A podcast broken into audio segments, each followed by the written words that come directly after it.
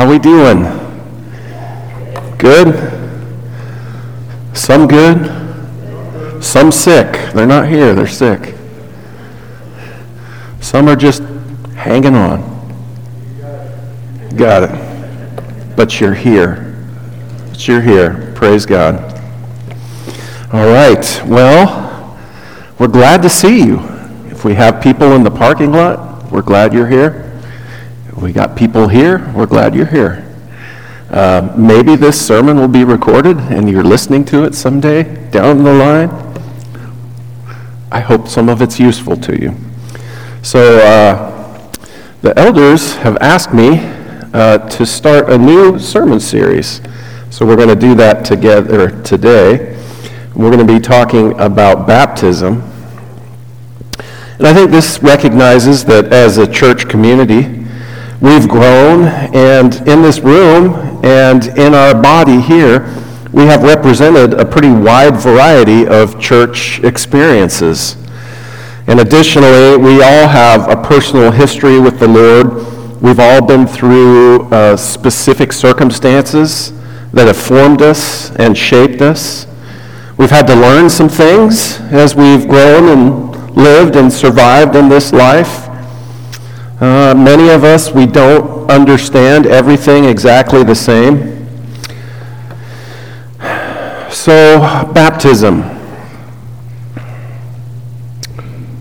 Why do we want to uh, potentially rock the boat in some ways talking about this? We have different kinds of problems that we're facing in this church. We have health crises we have people under attack, struggling with different health crises, from hearts to pancreas to blood sugar, cancer issues, eye issues, and it seems to come in clusters. Because it's not just one person suffering from these things. And then all of a sudden there's this dash of sciatica. A bunch of people are dealing with that. I never heard that word sciatica so much. We have relationship crises that we're facing between parents and children. We're struggling with missing generations of our children. We have marriages in crisis. We have commitment issues. We have families that are way too busy and distracted by many things And then why today do I want to throw a potentially theologically uh, sensitive issue into the mix? And I think, you know, I, as I approached this and I thought about it, you know, sometimes baptism, the discussions that I've had with people, it can feel like a certain theological powder keg ready to go off. Uh, but here's the deal. As disciples of Jesus Christ, we can never shrink back from having the hard conversations, of just searching the scriptures together and trying to come to an understanding of them. You know, as long as God allows me, by His grace, to be the minister of this church, there are certain things that we're going to do.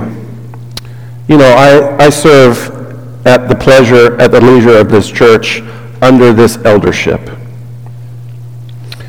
But I have a say in the things that we're going to be doing and learning and teaching. And I take that role very seriously under the Lord. And as long as by grace of the grace of God I'm allowed to be the minister of this church, we're never going to stop seeking to understand and apply the truth of the Bible to our lives. That's a commitment that I make to you. We're never going to stop interceding on behalf of others in prayer. Prayer needs to be a lifeblood of this church. We're never going to stop asking God for miracles of healing and miracles of faith that we know are impossible apart from Him. I will boldfacedly pray for your miracle if you ask me to. We're never going to stop fighting our temptations that we face. We're never going to stop fighting to recover our lost children, children we've lost to the world. We're never going to stop fighting for the integrity and healing of our relationships. We're never going to stop fighting for our marriages. Fight for your marriage. We're never going to stop trying to build in this place a community.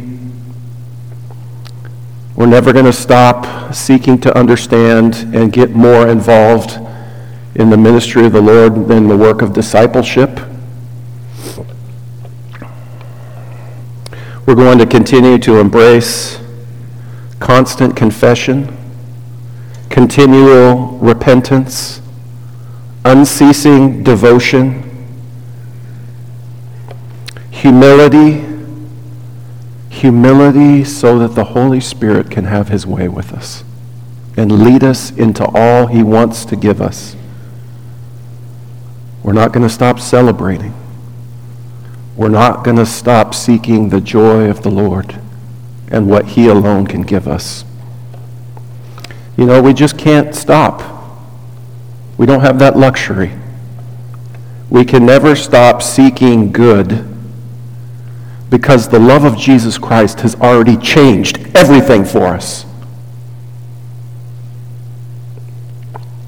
Well, one thing I love about our restoration movement is that it's really not a denomination. Uh, I mean, people will say Church of Christ like more denomination, but we're not a denomination in the same sense that other churches are a denomination. And what I mean by that is this. This is an early slogan of the Restoration movement. We're not the only Christians, but we are Christians only. Christians only. We recognize that God is doing all kinds of things in this world. But our desire and our quest is to follow the teachings of the Bible in the simplest, clearest, and most straightforward way possible. And might I add, when we find it there in Scripture, to just be obedient to it, to just obey in simplicity and in faith. We want to know what the Bible says, and we want to know what the Bible teaches. And we want to follow the examples that we read in the scriptures and just obey it. So here's an example. We have one uh, member of the congregation uh, who asked us to anoint them with oil and pray over them for a miracle of healing. Uh, they have some specific health struggles. Uh, they've kind of come to the end, it seems, of the, the, the help and benefit that uh, medical professionals are able to provide in medicine. And so, in faith, they asked the elders of this church to anoint them with oil and pray for their healing. Well, this is not something that's been done regularly or frequently in churches of Christ. But what does the Bible actually say about it? Just as Jesus, as he sends out disciples two by two, says in Mark 6 that they went out and preached that people should repent. They drove out many demons and anointed many sick people with oil and healed them. This anointing with oil and healing that come together and then in James, this anointing with oil is tied to prayer, and God provides healing in these circumstances. Is any among you in trouble? Let them pray. Is anyone happy? Let them sing songs of praise. Is any one of you sick? Let them call the elders of the church to pray over them and anoint them with oil in the name of the Lord. And the prayer offered in faith will make the sick person well. The Lord will raise them up. Well, for whatever reason, a lot of churches of Christ, we have just simply not done this. And because we haven't seen this put into practice and we're not used to it, it makes some of us a little bit uncomfortable. But because we read about it in the Bible and we find precedent for it there in the Scriptures, we're going to obey those Scriptures in faith, even though it might make some of us a little uncomfortable. And we're going to do this this next Sunday. This brother who asked for anointing suggested that we could ask if there are others in the church who need healing. Come and find me. Come and talk to me. Talk to the office this week and let me know. And we're just going to, at the end of service next week, we're going to privately go aside. And for those who want to be involved, you may come and join as the elders anoint this sick person with oil or other sick people who need healing, and you desire that. You can ask for that. And we're just going to do that this next week. And uh, we're going to see what God does with it. It's a step of faith that we're taking. But we find that precedent there in Scripture, so we're going to do that. So if it makes you uncomfortable, you can excuse yourself. If you don't believe God that works that way and you don't have faith that you want to participate in something like that, don't, don't come. You're fine. You're free. You're, you're free in Christ. But if you would like to be a part of that, we're going to do that this next week. Okay. So back to baptism. I say all that because, you know, when it comes to the issue of baptism, my desire is really to understand as clearly as possible the practice as it is described in the Bible and as it was put into practice in the early church. That is what I'm seeking. I'm not seeking Church of Christ doctrine. I want what the Bible teaches. So, over the next couple weeks, we're going to be discussing verses that talk about baptism, and I think there's just so much for us to learn. I've just been swimming in all this stuff this week.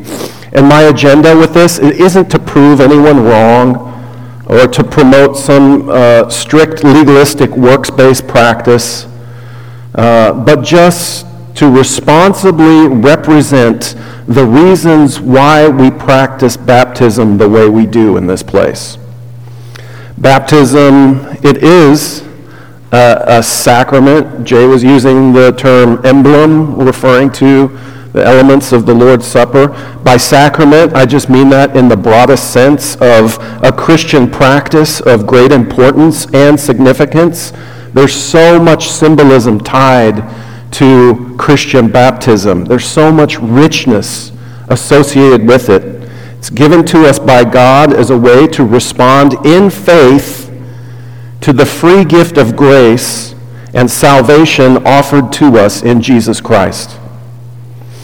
And as such, I personally believe that, import, uh, that baptism, it is important, it is necessary, and it's a necessary and beautiful part of every disciple's life and is also the normal means through which a person accepts Jesus and becomes a part of the Lord's church. So, can we at least acknowledge a little common ground before we jump in any deeper?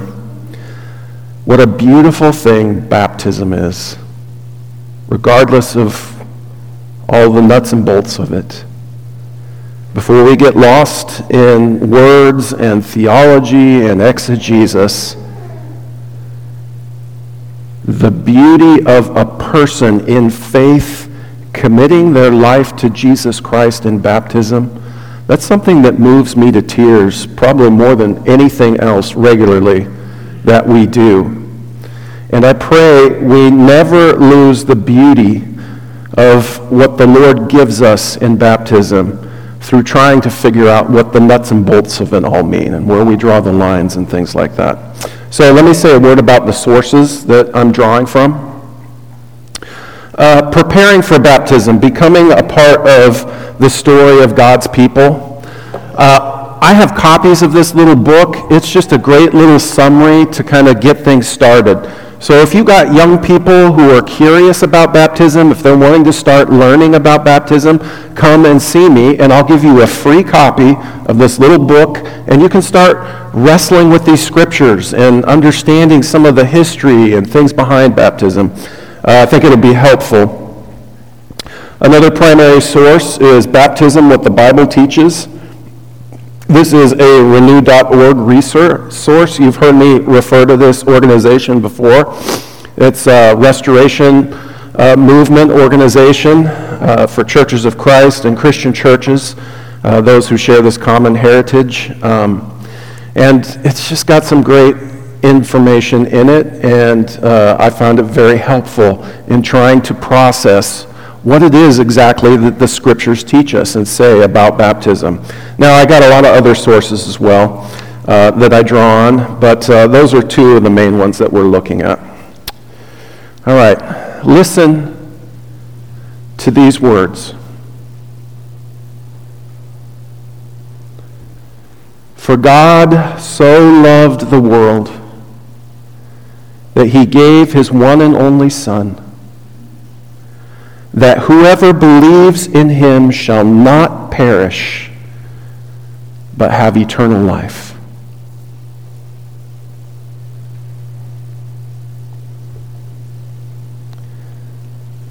There's power in those words. There's beauty in those words. So, according to this verse, what does a person need to do to have eternal life? They have to believe. Believe in who? Who do you have to believe in? Jesus. All right. Thank you, guys. We can have interaction, right? Can I get an amen?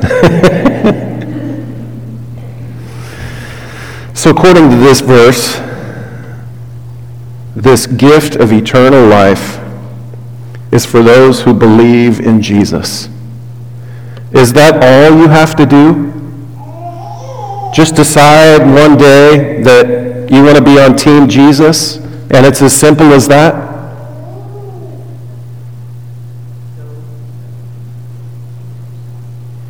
I would say yes and no.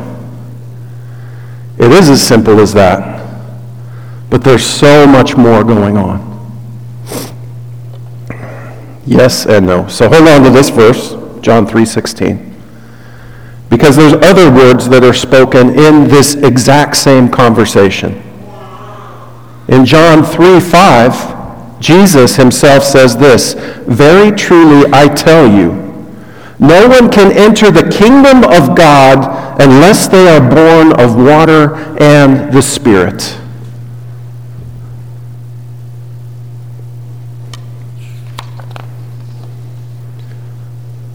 Both of these fall under the same section of Scripture. It's this conversation that Jesus is having with a Pharisee named Nicodemus in John chapter 3. Are these verses in tension with each other? I don't think the Apostle John thought these were in tension with each other. I don't think he thought these were in opposition and opposed to each other. God so loved the world that he gave his one and only Son, that whoever believes in him shall not perish, but have eternal life. To believe in Jesus, it means that we trust and follow him as both of our Lord and our Savior. He's the one in charge, and He can give us what no one else can give us. Well, just to kind of get everything, the cards out on the table, so to speak, what do we teach about baptism in this church? Now, of course, the elders can amend, uh, help me understand any of this better, but here's what I understand from the scriptures uh, as succinctly as possible. And my understanding of this congregation, I've been your minister now for over five years, what we teach and what we believe here at the Eugene Church of Christ. When we commit to trust and follow Jesus, we express this faith by repenting from sin confessing Jesus' name and receiving baptism by immersion in water. We believe that baptism as an expression of faith is for the remission of sins. And baptism is the normative means of entry into the life of discipleship and becoming a part of the Lord's church. Baptism marks our commitment to regularly die to ourselves and rise to live for Christ in the power of the Holy Spirit. And we believe that God sovereignly saves as he sees fit. Salvation is with God. It's not for us to pick and choose who God saves. And yet we are bound by Scripture to uphold the teachings around baptism about surrendering to Jesus in faith through repentance, confession, and, and through uh, baptism, being baptized. So, if you want to snap a picture, those are the scripture references uh, that talk about those things that you can take uh, a time to look at and study if you like.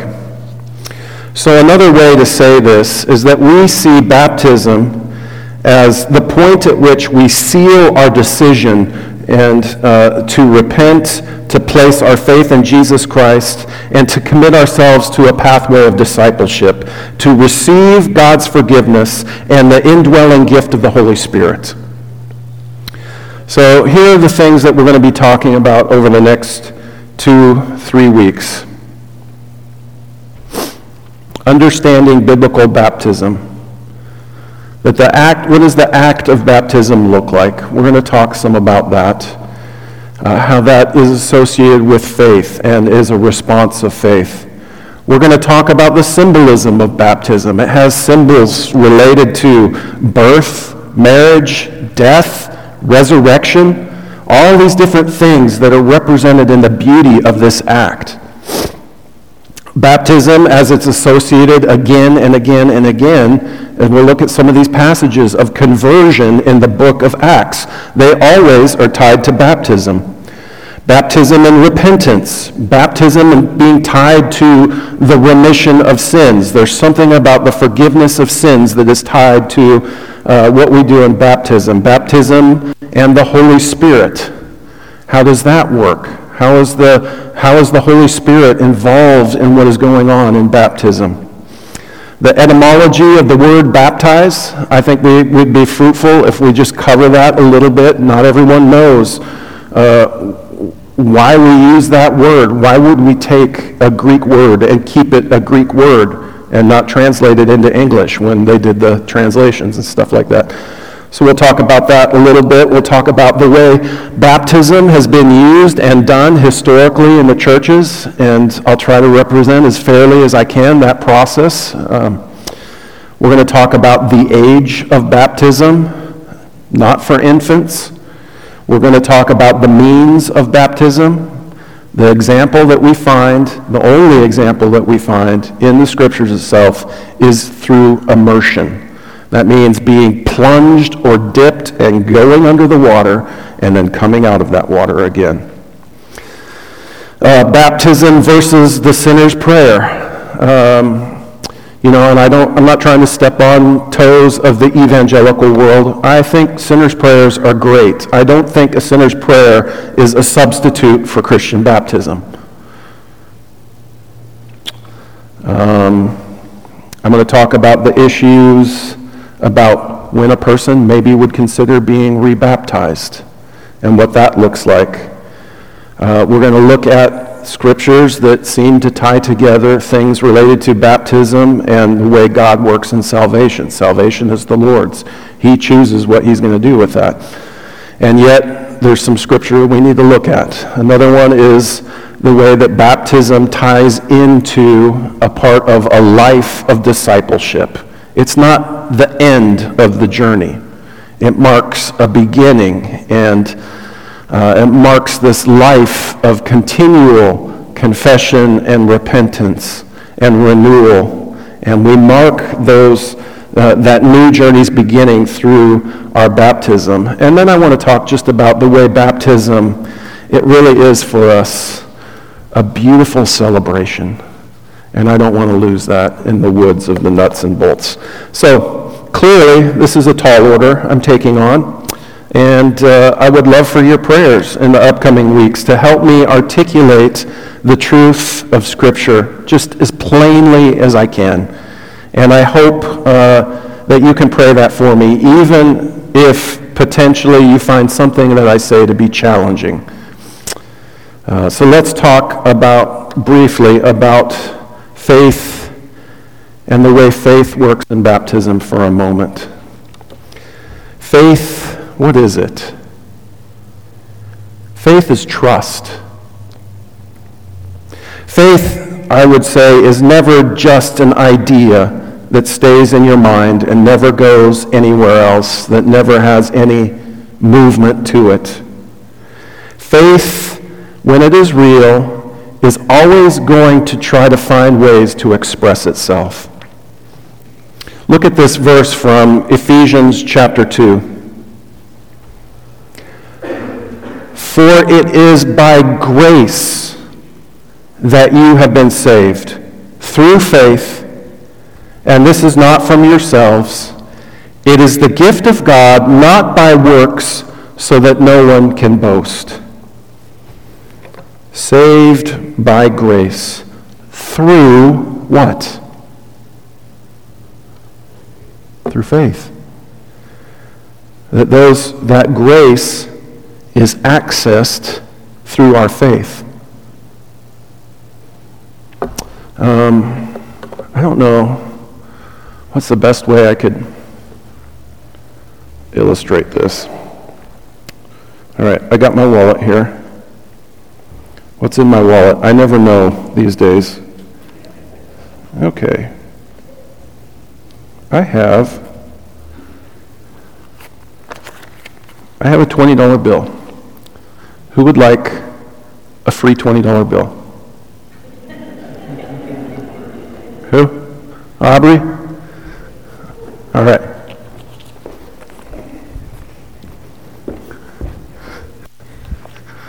Guy looks a little more desperate than his mom. All right. Don't say I never gave you anything. I was really disappointed I didn't have a five in there because that's what I would have given you otherwise.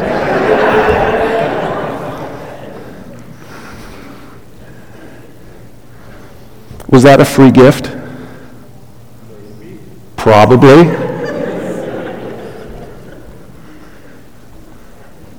He have to do to get that free gift? He raised his hand and he reached out and he took a hold of it, didn't he? I know that's not a perfect analogy, but baptism is the way we respond to the amazing free gift of grace and forgiveness of sin that's in Jesus Christ. That is our way. Jesus comes to each of us and he is like, here you go. And the scriptures describe baptism as our way of taking hold in faith of that free gift of the grace of God made available to us uniquely in Jesus Christ. So, baptism, in that sense, it's not a work. It's not a work in the sense that by doing this ritual, I have initiated my own salvation by my own power that I can now boast about it. Baptism is not a work like that. But I would say that baptism is something necessary for us to do because faith demands it. And Jesus Christ commands it. Baptism is not a magic work of merit that in and of itself has the power to save us. Baptism is an act of faith through which we grab a hold of the free gift of grace offered to us in Jesus Christ. So, at its simplest, baptism is something that Jesus himself did. And it's something that he commanded his disciples to do. So, in faith, we practice it and we do it. No one, when they are baptized, comes out of that water boasting and saying, Look what I've done. But any, every one of us who chooses baptism, in the very act of doing that, you are declaring, look what Jesus Christ has done for me. Look what he's done for me. So, to close this morning, we're going to look more at some verses in John's Gospel, John chapter 3. After this, Jesus and his disciples went out into the Judean countryside, where he spent some time with them and baptized. Now, John also was baptizing at Aenon near Salim because there was plenty of water. And people were coming and being baptized. This was before John was put in prison. Excuse me. Let me point out in verse 23 why did they go to this place? Because there was plenty of water. That means that immersion in water was important enough to them that they were willing to travel to a place where there's a lot of water. If all you're doing is sprinkling or pouring, you don't need to travel anywhere. You don't need to go looking for a place where there's lots of water. This was important enough for both John and Jesus that they're willing to travel to a place where there's lots of water. That's the first thing I want to point out from these verses.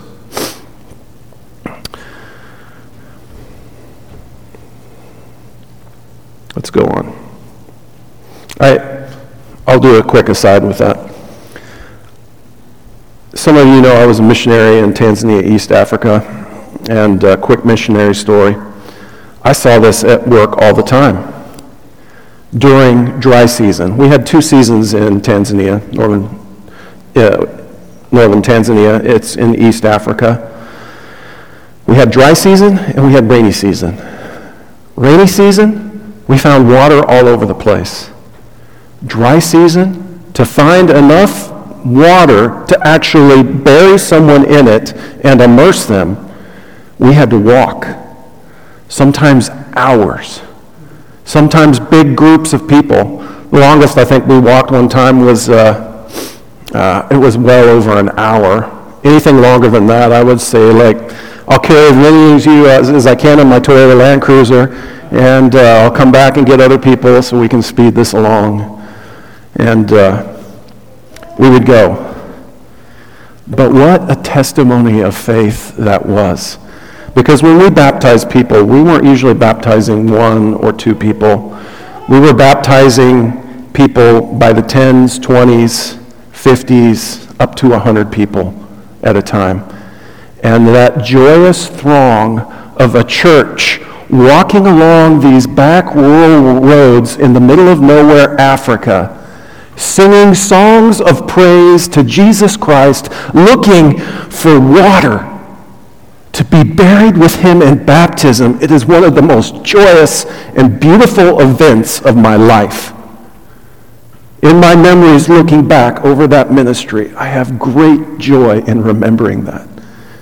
And we walked and we walked these long distances down rust, dusty roads to find a place that there was enough water that a person could go under that water and be buried again, or be buried in a watery grave and pulled up and risen again to a new life. It was beautiful. It was celebratory. It was joyous. Sometimes it was gross because a cattle irrigation pond in the middle of a dry season, I would go into that water, I would baptize people, and I would come out with leeches stuck to my legs.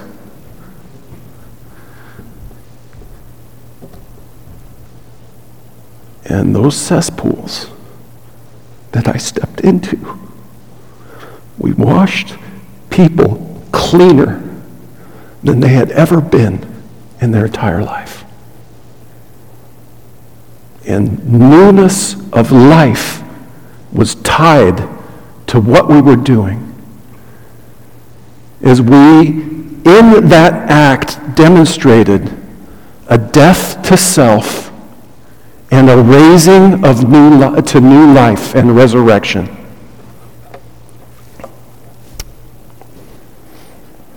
An argument developed between some of John's disciples and a certain Jew over the manner of, of a matter of ceremonial washing. They came to John and said to him, Rabbi, that man who was with you on the other side of the Jordan, the one you testified about, look, he is baptizing and everyone is going to him.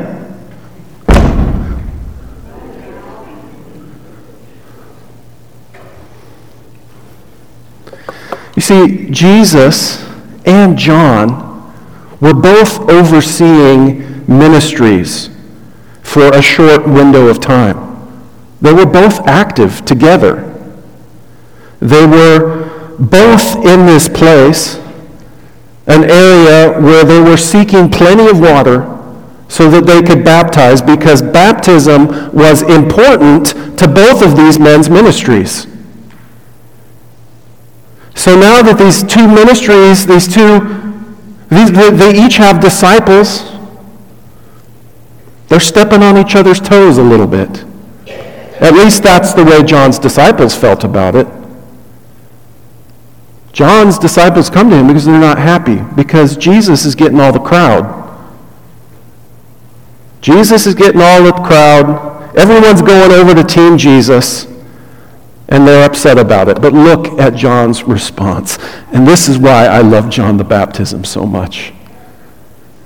A person can only receive what is given them from heaven. You yourselves can testify that I said, I am not the Messiah, but I am sent ahead of him. The bride belongs to the bridegroom. The friend who attends the bridegroom waits and listens for him and is full of joy when he hears the bridegroom's voice. That joy is mine and it is now complete. He must become greater. I must become less. Do you see the beauty of that humility? Do you see what that humility allows to be born, those disciples are being taught a critical lesson by John the Baptist. What a beautiful thing. So, right away, we learn that John sees his baptism and his ministry and his teaching, for that matter, as lesser than the fullness that is to come after him. There's something better coming. He understands that his role is preparatory. He's helping pave the way for something greater that is to follow. And then he brings in this analogy of a wedding, wedding language. Wedding, there's a celebration at hand. There's a food that's been prepared. There's a beautiful bride waiting waiting for this marriage ceremony to happen, waiting for her groom to, to come. So typically a best man at that wedding, he would be in charge of a lot of these wedding preparations. But the bride is there. She's all decked out. She's beautiful. But for that friend, the joy of union with that bride, it's not, it does not belong to him. And he does not covet it. It's for his friend.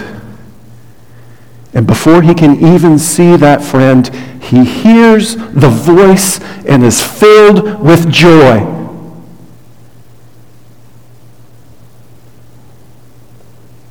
Because he knows the joy of his friend.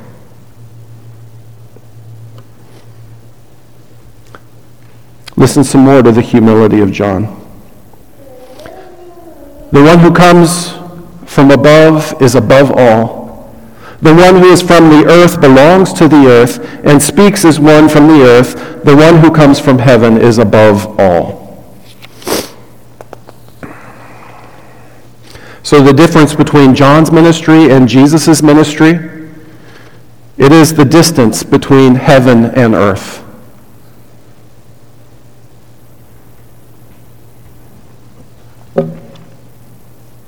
He testifies to what he has seen and heard, but no one accepts his testimony. Whoever has accepted it has certified that God is truthful. For the one whom God has sent speaks the words of God, for God gives the Spirit without limit. There's no limit. There's no turning down the spigot between the Holy Spirit and Jesus Christ. That's full and complete and total.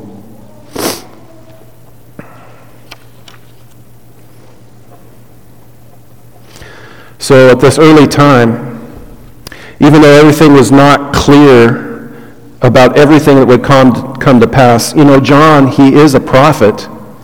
And as a prophet, he knew certain things. It seems that he understood that one of the key differences between his ministry and his baptism and Jesus' ministry and Jesus' baptism, it had something to do with the Holy Spirit.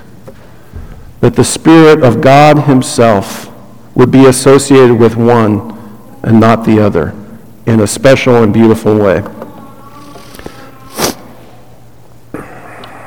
So, how many people had John baptized, do you think? Either John or his disciples? Probably not a few. Probably all kinds of people. All kinds of, I mean, even throughout the, the time that the New Testament is written, John's disciples are popping up all over the place and running into to disciples of Jesus at later times, even. In baptism, it says another thing about that was that uh, when John baptized, it was for repentance, but it was also to reveal the Messiah. Because the prophet John had been told ahead of time, there's going to be one eventually that you come across. And you're going to see the Spirit of God rest on him in the form of a dove. This is my Messiah. John was looking for this. John spent months, years, we don't know, baptizing people, looking for the one who would be marked as God's own Messiah through this miraculous sign of the Holy Spirit coming on him. And uh, eventually that does take place. And whoa, that must have been something else when he realized that it was his own cousin. He thought he knew his cousin, but he didn't know Jesus until he was revealed in that baptism and a voice spoke from heaven. And John rejoices. And John is so struck by it that it's easy for him to say, He must become great, and I must become less. That is a spirit that leads us to, the kind of faith that leads a person to want to be born again and baptized into the body of Christ. In chapter 1, he said this I saw the Spirit come down from heaven as a dove and remain on him, and I myself did not know him. But the one who sent me to baptize with water told me, The man on whom you see the Spirit come down and remain is the one who will baptize with the Holy Spirit. There's something special about what God's Messiah is going to be able to do versus what John himself could do. One was preparing the way, the other is the fulfillment of it. And another thing that's amazing to me, John knew. He doesn't say his baptism and his ministry can deal with sins. He's still under Jewish law. God alone deals with sin. But when he sees Jesus, he says, Look, the Lamb of God who takes away the sin of the world. Something about what Messiah does is going to deal with people's sin. And he recognizes that sin is a problem.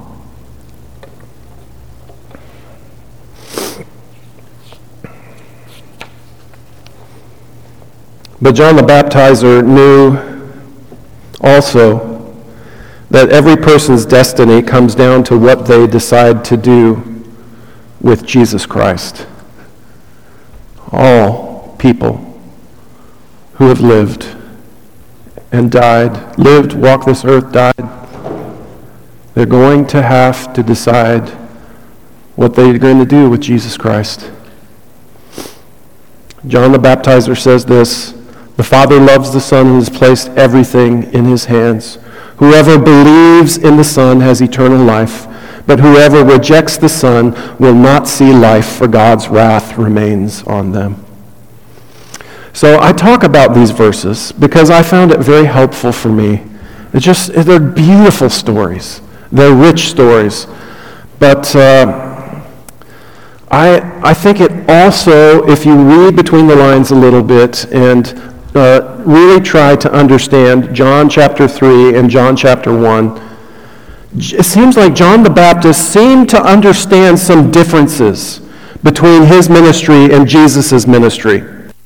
John's baptism, it was by immersion, but it was to prepare the way for the ministry of the Messiah.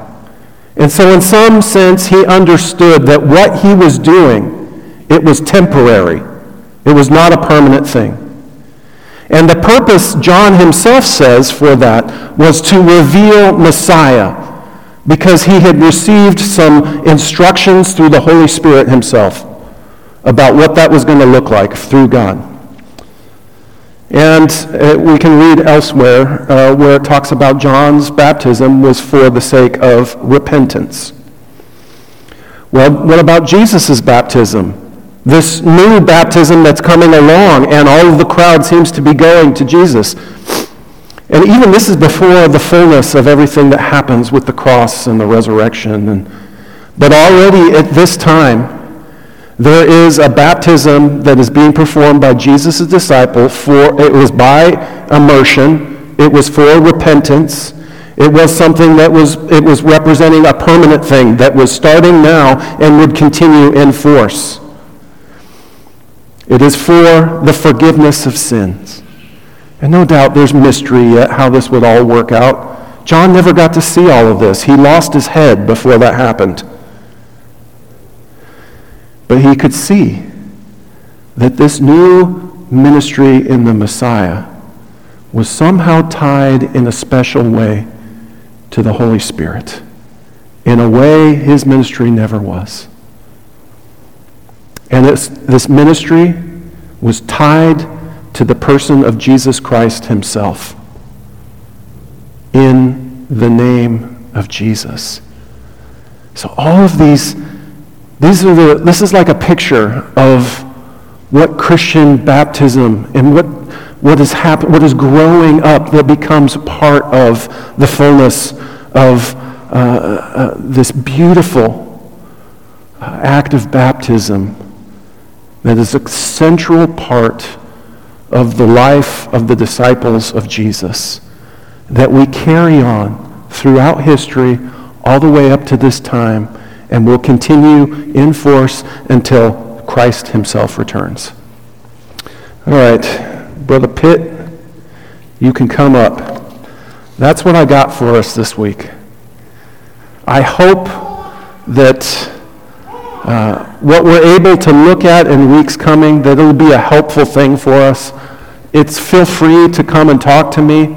Uh, again, I've got some of those books there. I've got copies of my sermon available if you want that, those. I've got lists of scripture that you can look at to help study some of this stuff yourself. Uh, And of course, I'm free to help dialogue, or I will put any of our elders on the line for that too. Uh, Just come and talk to us. And we want to figure this out. And we want to do it in a way that honors our Lord and Savior Jesus Christ. So, we always offer an invitation in this church uh, to put on the Lord in baptism as a, as a means that you become a part of this church family. And uh, we also offer prayers for those who want prayers.